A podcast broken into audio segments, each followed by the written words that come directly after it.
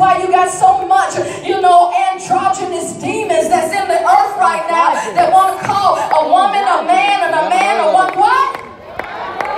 Come on, I feel like uh, I'm a, a man trapped in a woman's body. Uh, well, every man was trapped in a woman's body.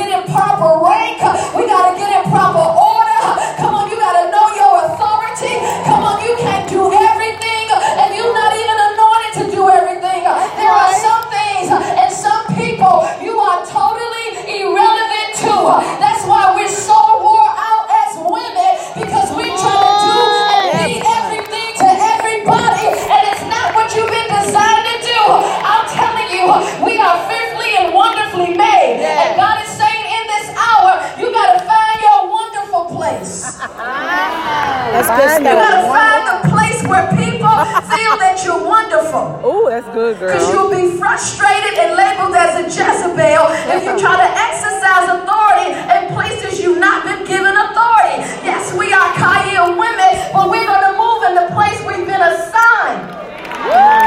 Wonderful places, the sign place. Can't do everything. That's good.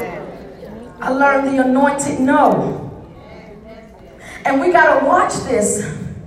I'm going to show you in scripture in a minute. I'm still using the life of Esther.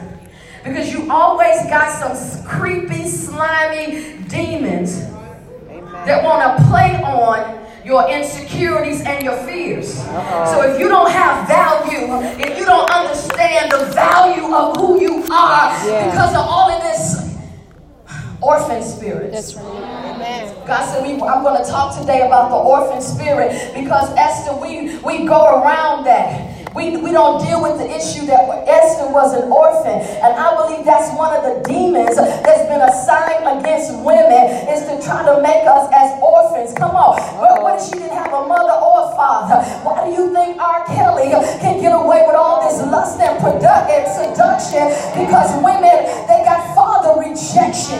Come on, they got father rejection. And that they, what do we, how did he keep them? Just call me daddy. Come on, every time you get with some old perverted, crooked, right. Come on, perverse person, they always trying to be your daddy. Daddy. This is my daughter. I'm like, dude, I don't even know you.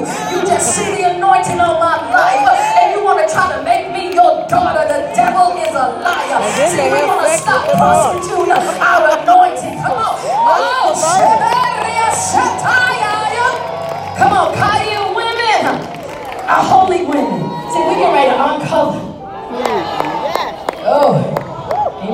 See, we're going to stop putting ourselves in positions to be abused. We're going to stop putting ourselves in a position to be misused. Come on, this is a season where we're going to get in proper rank and order. Come on, you're going to get your in somewhere and sit down and serve. I've been with Apostle John. I, think Ebony's turning 30 this year, so it's been 29 years. See, we, I know it's time to arise, but I believe some people are trying to arise and they've not had a true awakening. See, when you try to arise and you've not really been awakened in your spirit, what happens is you sleepwalking and you bumping into everything and you're not seeing yourself, your gifting, or your timing by the eyes of God. I believe God wants to give us some divine perspectives. Amen. I love boundaries. I love boundaries because they keep me safe. Come on here. I love boundaries. I love to I love the house of God. If you're if you're here today and you've been awakened and you've been hearing stuff about Kyle and how bold we're gonna be, if you don't have boundaries, you will fall over the edge, baby. You will go down in the deep. Come on. I remember I used to fight everything. I used to tell Apostle John if she come up to me one more time, I'm gonna bust her upside the head. He said, Michelle, you can't bust people upside the head.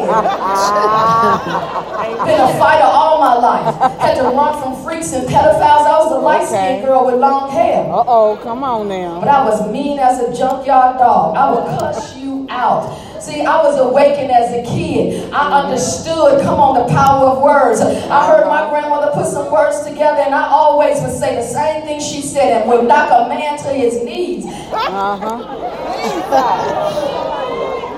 Come on, when you get awakened in the wrong thing, you will be a, a deadly force against the enemy, against the, the enemies of your soul. Okay, oh wait, let me, I want to give you some definitions. Like I said, there is an army that's coming up, and I believe God showed me this army. He said they were moving according to the cadence of the Holy Ghost. I want to give you a few definitions, and then we'll see where God is leading us. I want to, uh, my sister's coming up to preach, so I wanted to give her some oh, time. Amen. God began to say, I want to give you things. What does it mean to be awakened? What does it mean to be awakened? When you're awake, God begins to show you who you are. You begin to awaken from sleep and slumber. I believe Esther was in a place where she was awakened. She didn't understand the power that she had. Was in survival mode. She was just trying to survive the foolishness that was around her. But God is saying He's going to begin to awaken us to our purpose and our destiny. So write this down. Number one, when you are awakened, you continually hear the voice of the Lord in the area of your awakening. See, as I said, we're not every woman. It's not all in us. Yes, we are a Kyle glory. We have Kyle faith. We have strength. We are mighty. But there are certain areas you've not been authorized to operate in. These are the days where we need to hear the voice of the Lord and ask the Lord, where are you sending me? Awaken my heart to hear your voice. If you're not having a continual conversation with the Lord about the things that you're doing, you are in error. If you're going to have great awakening, God will talk to you about your assignment. He will talk to you about what you're supposed to do. You know what I'm understanding? A lot of us, we like to get forgiveness versus permission. What does that mean? God, I'm sorry. I shouldn't have done that. I wouldn't have been there with if I instead of Lord, is this your assignment for me? God, show me what I'm designed to do. I pray that God will give you courage to ask the right questions. And when you ask the right questions, you'll get the right assignment. See, I'm not wasting my anointing anymore in the house of Eli. I'm not going to be oh. around religious